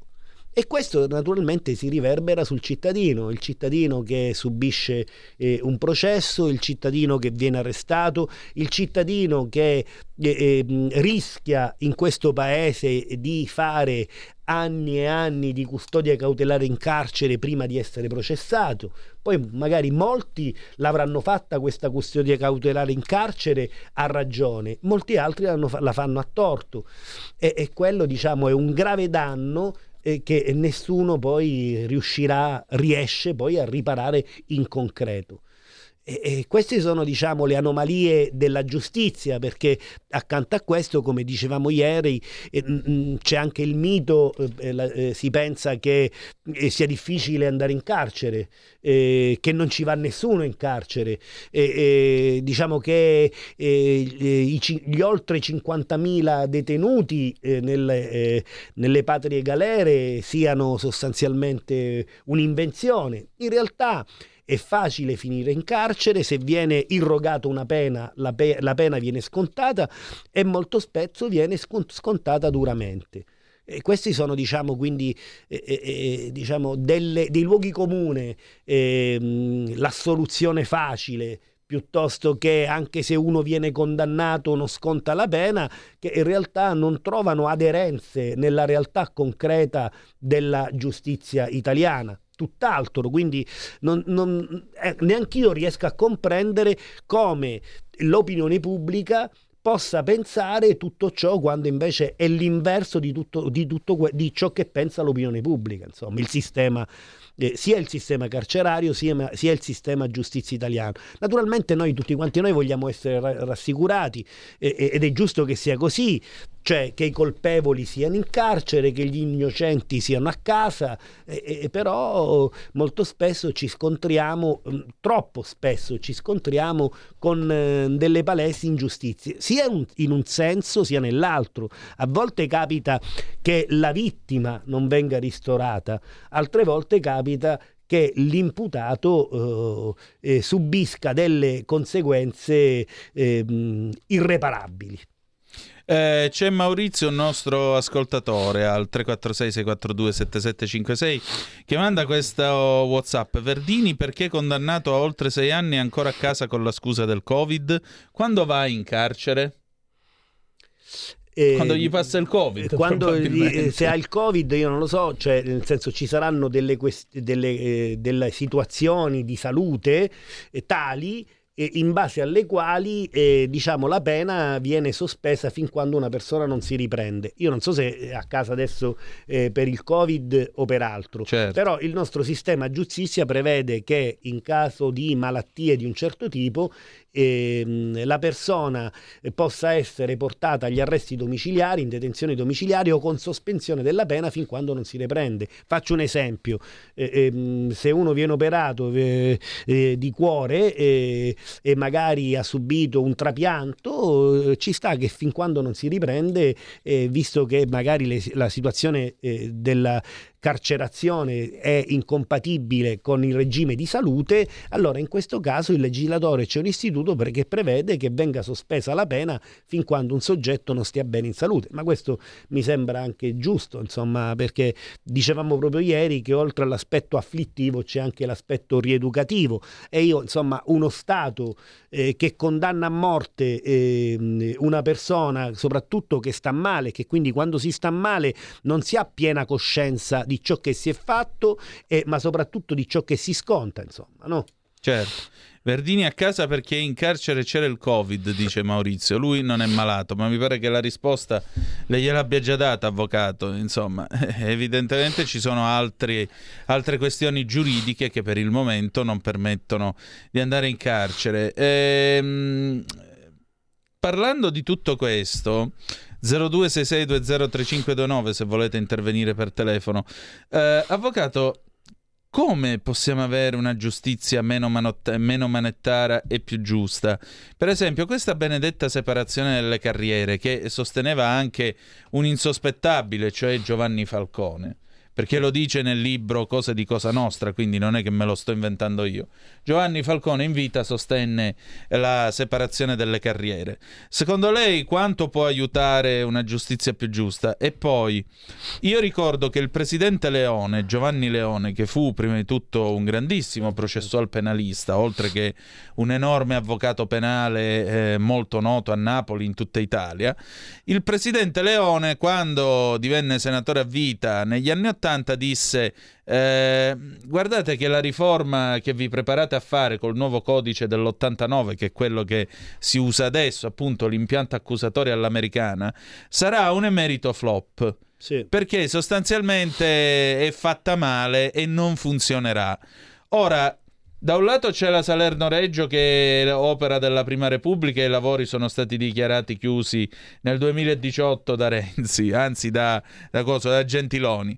Dall'altro lato però c'è rimasto il codice di procedura penale perché è dall'89 che è un cantiere continuo, ogni volta fanno un aggiornamento. Eh sì. E allora eh, Leone mi pare che ci avesse Eh, visto eh, abbastanza eh, giusto. Quindi sì. che dobbiamo fare qua? Un nuovo codice di procedura penale e una riforma della magistratura in che senso? Beh, innanzitutto si dovrebbe partire proprio in virtù di questo codice attuale, eh, quindi il processo accusatorio, da una separazione netta delle carriere, perché fare il pubblico ministero rispetto al giudice eh, sono due mestieri completamente diversi.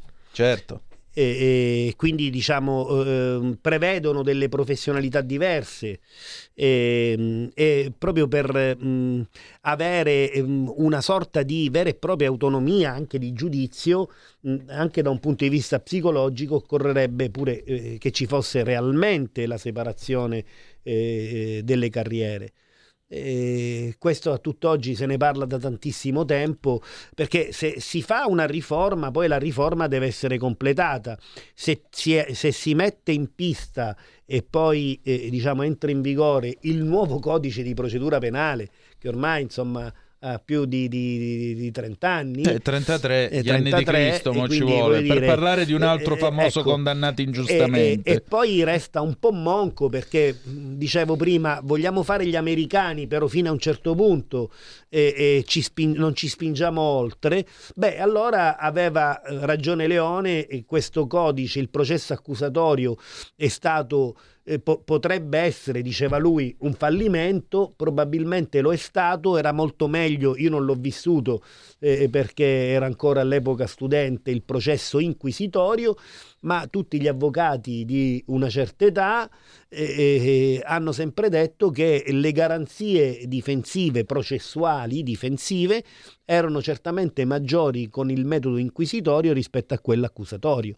Quindi, diciamo, si è data una facciata, una ripulita eh, eh, per l'opinione pubblica, quindi è stato un biglietto di propaganda eh, eh, di diritti di- e di garanzie che poi eh, tuttavia non sono state eh, assolutamente rispettate perché non si è abbiamo ragionato non da americani ma da italiani e, e non abbiamo portato a termine ciò che avremmo dovuto portare a termine. Ecco, Eh, nel, nel frattempo si è fatto vivo con un mezzo di fortuna Giulio Cainar, che è il nostro direttore che salutiamo. E la riforma Cartabbia, come viene valutata dall'avvocato Schembri? Mm, beh, è una pseudo riforma. Eh, per adesso è troppo poco, cioè, anzi è sicuramente troppo poco. Anche lì probabilmente viene fatta, non lo so per chi, per l'Europa, ma riforma veramente, veramente ben poco. Quindi insomma occorrerebbe, eh, occorrerebbero delle riforme radicali. Eh, ripeto, se non si parte da quel presupposto, dalla separazione delle, delle carriere, eh, parliamo del nulla. Ecco, Certo. allora probabilmente ha molta, molta importanza, molto di più della riforma Cartabia, perché non porta a niente in questo momento, probabilmente il referendum. Eh, ehm, ecco, occorrerebbe una trasformazione radicale, eh, eh, poche cose, eh, ma che trasformino il- in un certo senso il sistema. Insomma. O la Cartabbia ha fatto questa riforma in questo modo anche perché magari nel 2024, chissà, dopo le prossime elezioni potrebbe puntare al Quirinale?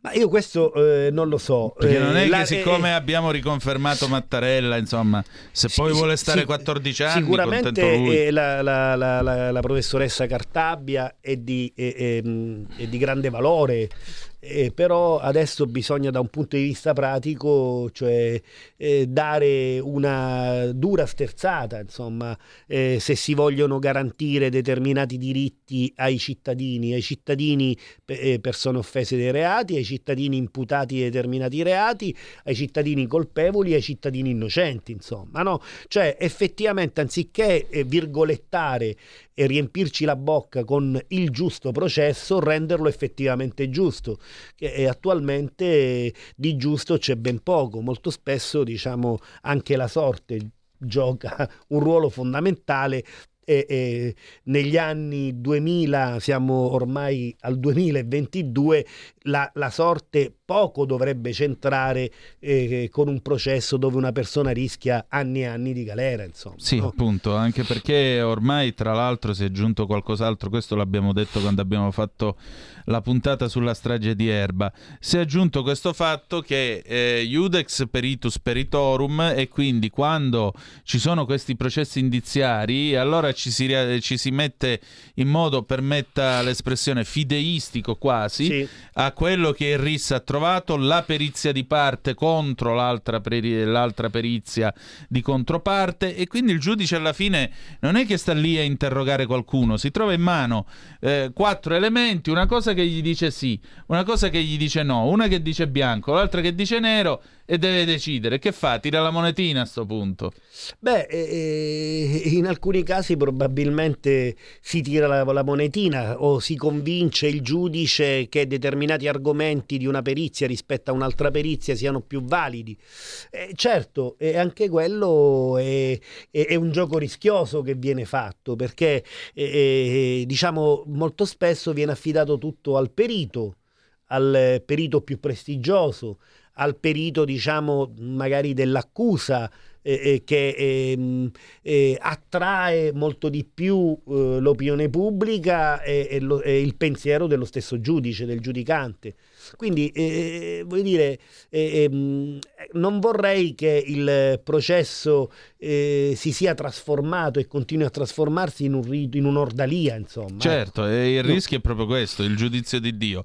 Allora, ci diamo 30 secondi di pausa e poi torniamo perché adesso ci addentriamo nel rovescio della medaglia che è la carcerazione, perché ho quattro cose da sottoporre all'avvocato e a tutti voi. 0266203529 per le vostre telefonate. A tra poco.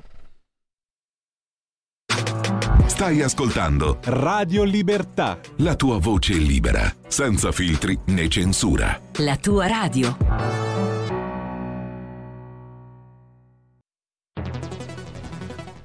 Scopri Radio Player. Oltre 130 radio nelle tue mani con un touch. Da ascoltare ovunque, anche on demand. Scarica gratis l'app Radio Player e vivi una nuova esperienza digitale. Radio Player, l'app ufficiale delle radio italiane. Anche Radio Libertà è su Radio Player Italia.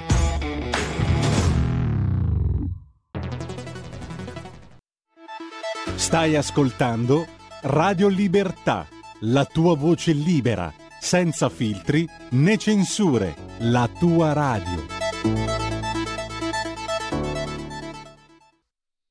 E rieccoci, siete di nuovo sulle magiche, magiche, magiche onde di Radio Libertà. Questo è sempre Zoom, il drive time in mezzo ai fatti. Antonino Danna al microfono con voi. Tra l'altro, stavamo rievocando una cosa del presidente Leone a proposito del codice di procedura penale che c'era prima del 1989. Il codice di procedura penale prima era stato emanato sotto il fascismo. 1930. Sì, assieme al codice Rocco. Sono Sì, andati in vigore insieme- tutte e due tutte assieme, due assieme. uno accanto all'altro. Ma che cosa successe? Che nel 67 fu fatta la cosiddetta novella del codice di procedura penale, che significava cambiare il testo degli articoli mantenendo ferma la, la numerazione. Eh, si dice, e probabilmente è vero, che tutta la, la novella, che è qualcosa che quel lavoro fu di cento e passa articoli che bisognava coordinare tra di loro e che sostanzialmente ridisegnò il processo penale in Italia, fu fatta da Leone lavorando e fumando come un turco la notte, perché lui aveva questa abitudine, l'ha raccontato Donna Vittoria, a penna. Cioè, pensate, questo si è messo col testo stampato, il foglio di carta in mano, bianco, articolo 140, ta ta ta ta ta ta ta ta e l'ha rifatto tutto. Questa è la leggenda che gli si viene attribuito. Poi ovviamente c'è stato chi, come ad esempio Franco Cordero, disse che questo tentativo di novella non, era, non aveva raggiunto il punto, eccetera, eccetera, eccetera.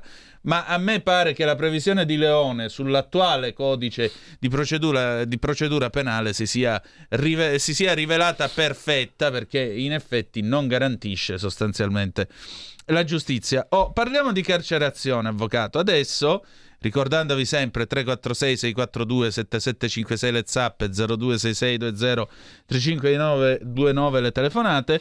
Io le sottopongo quattro notizie che eh, sono andate a cercare ieri notte. Allora due positive e due diciamo negative. Cominciamo con le buone notizie. Le buone notizie sono che Eco di Bergamo eccolo qua nel carcere del- di Bergamo, a Bergamo città, è stato inaugurato il 12 aprile eh, il laboratorio tessile, professionalità, solidarietà, speranza.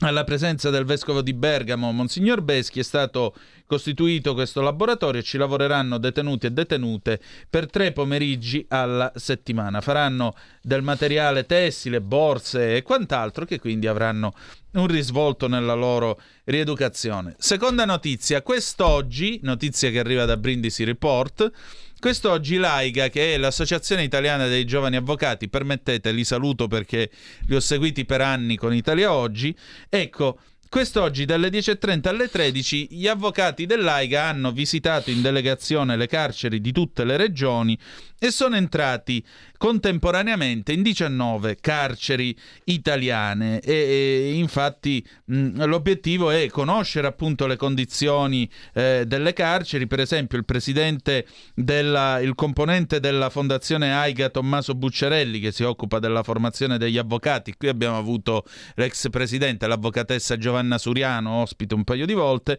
Ha detto l'avvocato Domenico Attanasi la questione carceraria ha raggiunto l'apice della sua drammaticità ed è importantissimo che i giovani avvocati possano prendere visione diretta di quanto accade agli interni degli istituti di pena e faremo conoscere a tutta l'opinione pubblica le nostre impressioni per dare seguito con maggiore cognizione di causa al lavoro che l'osservatorio AIGA sulle carceri ha avviato da alcune settimane avvalendosi di un comitato scientifico di spessore. Queste sono le due buone notizie. Poi abbiamo le cattive notizie. Cattiva notizia numero uno che arriva da Meridio News edizione di Catania. Un detenuto si suicida nel carcere di Piazza Lanza. Sappiamo poco sull'episodio.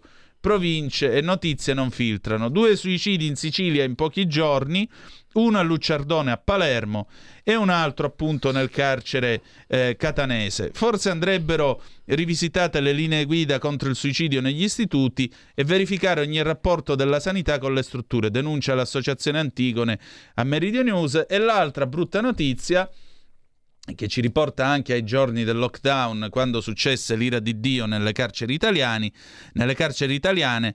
Foggia Today, cronaca di San Severo, hashish nelle mura del carcere di San Severo, la penitenziaria intercetta lo stupefacente. Era per un detenuto, è successo eh, questa mattina, qualche giorno fa appunto, gli agenti di polizia hanno sequestrato due palline di hashish per complessivi 8 grammi. Non è il primo tentativo di introdurre la droga nell'istituto di pena. Tra l'altro quando successe tutto quel gran casino nelle nostre carceri durante il lockdown, qualcuno parlò appunto della necessità di far entrare e uscire stupefacenti in carcere, ipotizzò questa possibilità, relata Refero. Allora, come sono messe le carceri in questo paese? Perché io, per esperienza personale, io non sono andato in galera per reati, però ricordo, e lo saluto, saluto gli amici del suo paese, Offanengo in provincia di Cremona, eh, Don Marcello Bianchessi, che era il nostro assistente spirituale in collegio ed era cappellano al carcere a San Vittore. 20-22 anni fa, la domenica mattina, andavamo con la pianola eh, e animavamo la messa prima alla raggiera al maschile a San Vittore e poi al femminile, dove non ci sono le sbarre, le detenute sono con te. Quindi se uno va in carcere vede che quelli dietro le sbarre hanno la tua stessa faccia e questo è un ammonimento sia cristiano che diciamo civile. Ma detto questo, come sono messe le carceri in questo paese, da quello che abbiamo raccolto ora? Ma in condizioni eh, quasi tutte non adeguate per un paese civile. Mm. Eh, si va dal sovraffollamento a delle strutture vetuste, estremamente vetuste, eh, mh, poco spazio a disposizione per i detenuti, eh, celle sovraffollate, eh, quindi eh, qualità della vita eh, pessima. Poi ci sono degli istituti modello, quale può essere Bollate, che però diventano un manifesto anche questo di propaganda. Eh, c'è qualche istituto dove le cose vanno molto meglio, però troppo meglio rispetto agli altri istituti. E allora anche qui, insomma, che ci debbano essere istituti di serie A, istituti di serie C e che i diritti detenuti debbano essere così talmente diversi rispetto anche alla sorte che ti può eh, eh, in qualche modo agevolare, ecco, eh, questa è una cosa che dovrebbe essere evitata. Anche lì eh, occorrerebbe un piano di riforma eh, sugli istituti di pena, insomma, no? Eh, cioè ammodernarli e rendere più vivibile la vita carceraria, perché chiaramente un discorso è scontare una pena in Italia, in Italia è un discorso è scontare una pena in Svezia e in Norvegia. Certo. Un anno in Italia eh, vale come se fossero cinque anni in Norvegia, insomma. Ecco, eh, sono eh, ehm, diciamo delle carcerazioni completamente diverse eh, dove con dei diritti completamente diversi, con dei metodi eh, diciamo completamente diversi. Qual è quello preferibile? Eh, da un punto di vista umanitario, certamente quello norvegese, svedese, eh, quello italiano da un punto di vista eh, umanitario lascia eh, a desiderare, ma completamente, eh, cioè basterebbe farsi un giro in, in tanti istituti per vergognarci, insomma, perché, perché insomma, poi nel nostro paese che eh, ci siano determinate condizioni di vita eh, veramente incredibili, dovremmo tutti quanti vergognarci, insomma. Ma eh, questo significa anche costruire nuove carceri, perché negli anni si è parlato di nuove carceri perché quelle che ci sono sono insufficienti perché i detenuti sono troppo affollati. Poi si era parlato di requisire delle navi, utilizzarle come carceri a largo dei principali porti italiani. Eh, poi si è cominciato a parlare, si sono fatti alcuni interventi eh, di depenalizzazione, si è introdotto per esempio il concetto del braccialetto elettronico. Per esempio, l'altro giorno qualcuno mi chiedeva che cosa ne fosse stato di Nicolas Sarkozy. Sarkozy ha il braccialetto elettronico perché è stato condannato a tre anni ma doveva scontarne ancora uno di carcere, quindi ha il braccialetto elettronico, uno che è stato presidente della Repubblica in Francia, voglio dire. Allora... Eh, cosa possiamo fare nel frattempo? Perché non è che, che, che le carceri così, ta, pigliano si cost- sorgono da terra al suono del, del, flauto della lira di Anfione, insomma. Beh, certo, eh, è chiaro che insomma un intervento eh, probabilmente per la costruzione di nuovi istituti penitenziari se ne parla da parecchio tempo, però poi nulla è stato fatto eh, o, o, è stato fatto ben poco e, e chissà se mai si farà. Eh, però eh, qualcosa si dovrebbe fare sia sotto questo profilo sia per cercare in qualche modo di eh, eh, io adesso non so se le navi sono il mezzo più adeguato io ritengo di no però cer- da un lato eh, cercare di deflazionare l'ingresso in carcere ehm, privilegiando la detenzione domiciliare per le pene brevi eh, e quindi per mm, evitare di congestionare gli istituti che eh, di volta in volta eh, diciamo, sono sovraffollati e questo crea ulteriore documento per coloro i quali eh, sono detenuti insomma, all'interno di determinati istituti. Eh, certo, bisognerà intervenire in, in qualche modo, eh, sia sotto il profilo dei diritti, quindi anche lì, cioè la rieducazione, anche quello non deve essere un manifesto. Eh, leggevamo Bergamo, bene, in alcune eh, eh, situazioni eh, la rieducazione effettivamente in alcuni istituti viene grandemente effettuata, in altri non si scorge operatore e quindi mh, molti detenuti eh, vivono la pena e basta quindi nessuna attività di carattere rieducativo. In altri, in base eh, a quella sorte, alla sorte che eh, ti ha riservato il nostro Signore, in altri magari c'è un programma rieducativo che viene attuato a vantaggio anche del detenuto.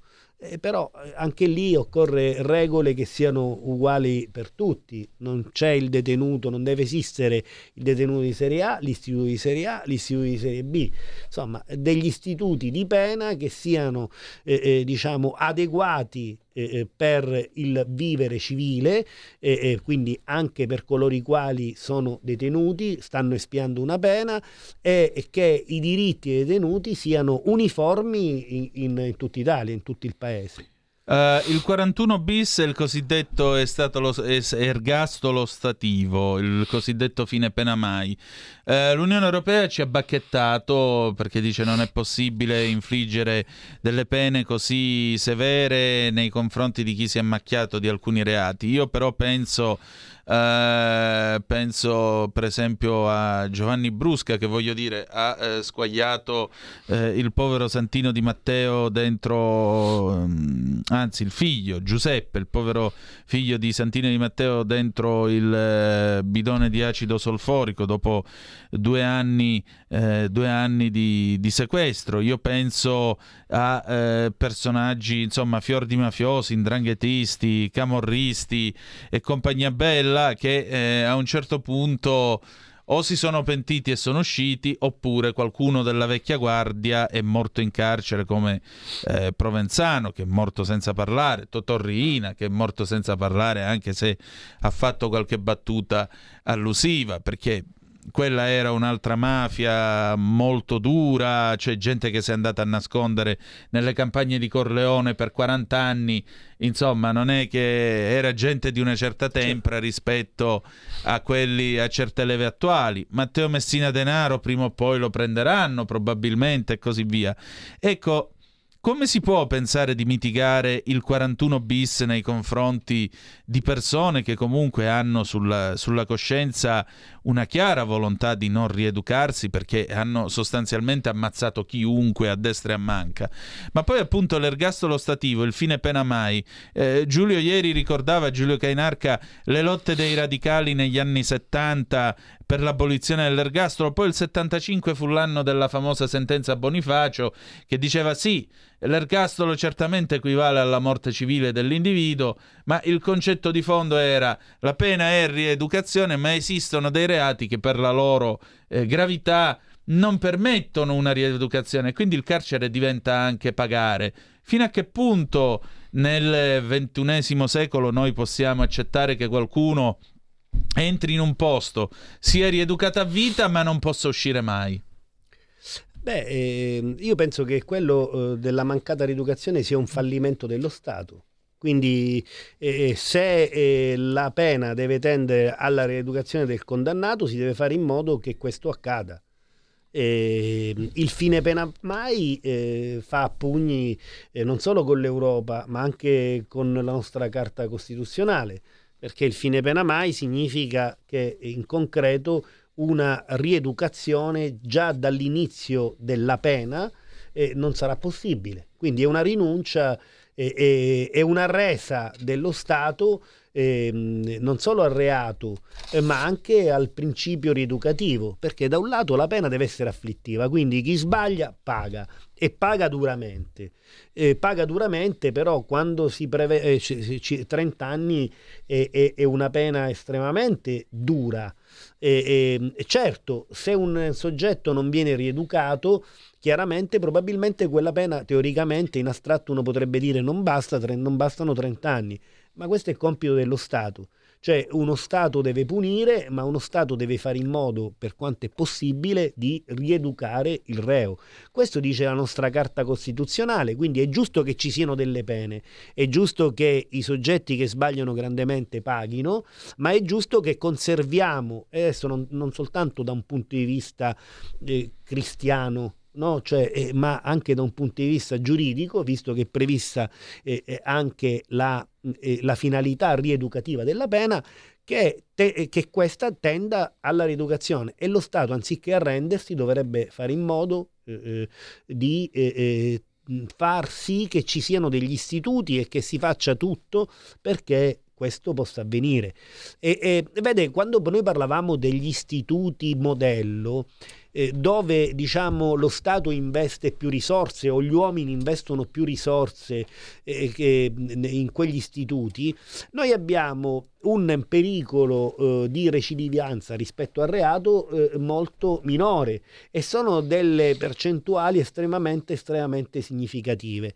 E invece quando in alcuni istituti eh, eh per alcune situazioni si butta la chiave non la si prende più senza alcun tipo di mh, mm, finalità rieducativa quindi attività rieducativa nei confronti eh, eh, del condannato la recidiva quindi la percentuale di recidiva quindi di ricadere di nuovo nel reato quando si esce, perché naturalmente se una persona esce dopo 7-8 anni e ha perso la famiglia, ha perso la casa, non ha più un lavoro, cioè eh, sono grandi le possibilità che torni a delinquere.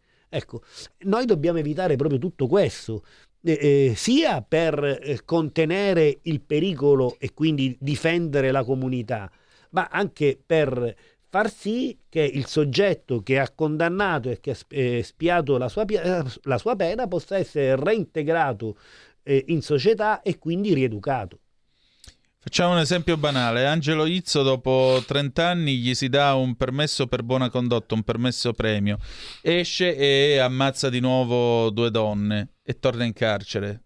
E, e si poteva premiare un individuo simile o fine pena mai ha un senso in questo Beh, caso? in questo caso ha fatto un ulteriore reato, quindi automaticamente diventa un fine pena mai perché eh, eh, mh, vede quando vengono diciamo attivati degli istituti di carattere premiale, per esempio il permesso, eh, a monte non è un automatismo, ma è una valutazione che viene effettuata, quindi diciamo è una valutazione errata eh, in questo caso, ma eh, no- è l'eccezione, questo non significa che ci sia un'eccezione e allora dobbiamo in virtù di quell'eccezione eh, eh, comprimere quel- quell'istituto dei permessi piuttosto che delle misure alternative, perché così come Angelo Izzo non avrebbe probabilmente dovuto uscire eh, tramite un permesso de- perché evidentemente è stata una valutazione errata visto quello che è successo.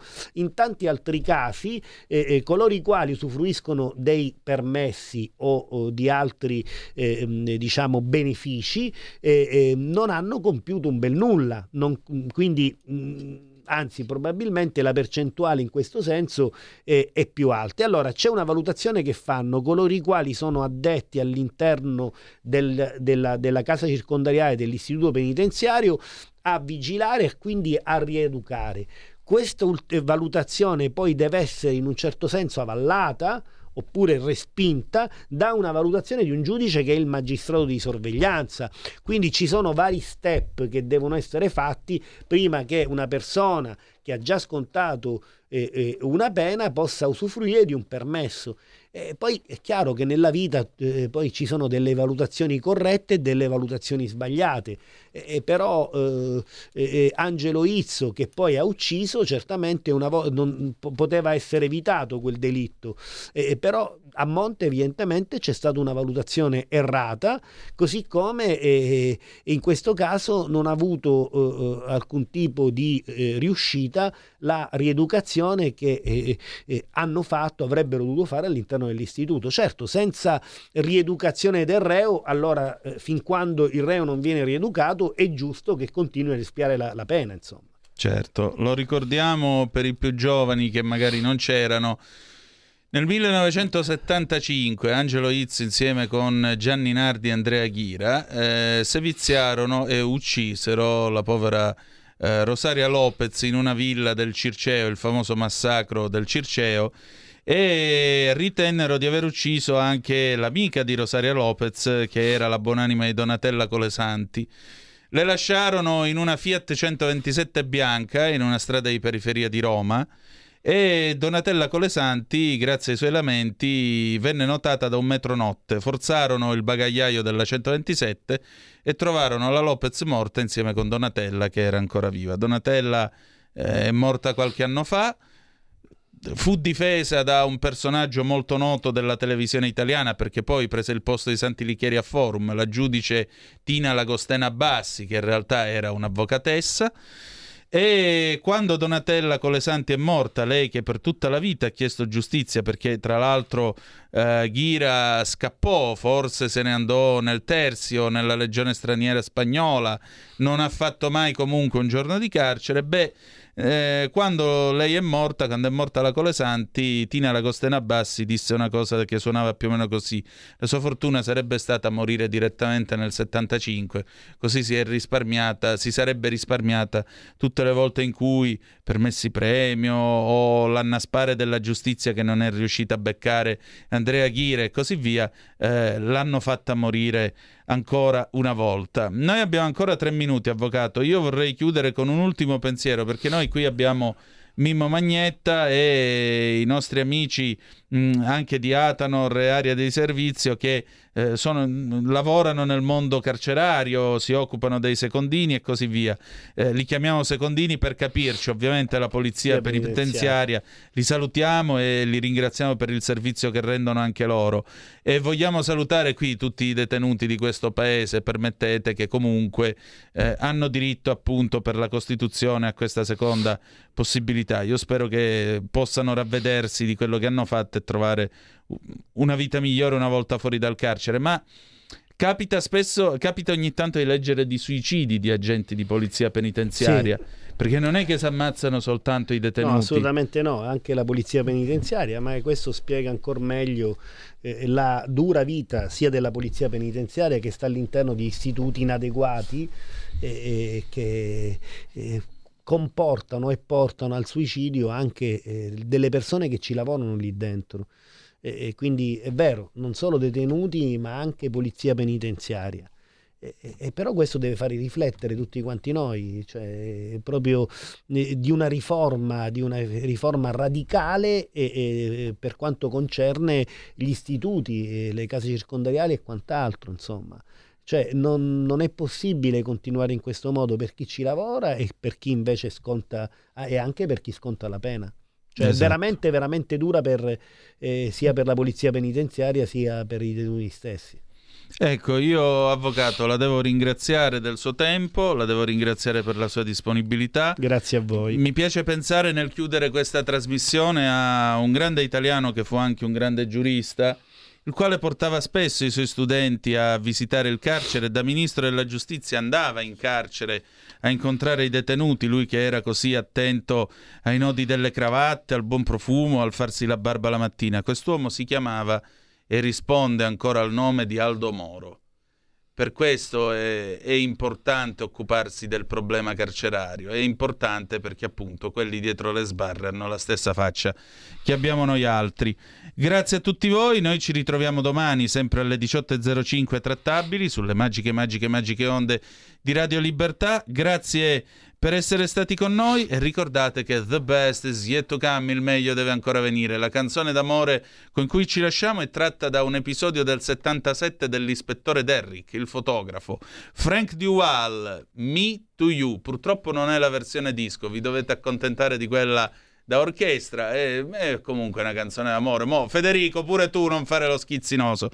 Eh, grazie per essere stati con noi appunto The Best is Yet to Come. Vi hanno parlato l'avvocato Fabio Schembri. Buonasera a tutti. E Antonino Danna. Buonasera. Avete ascoltato Zoom, il drive time in mezzo ai fatti.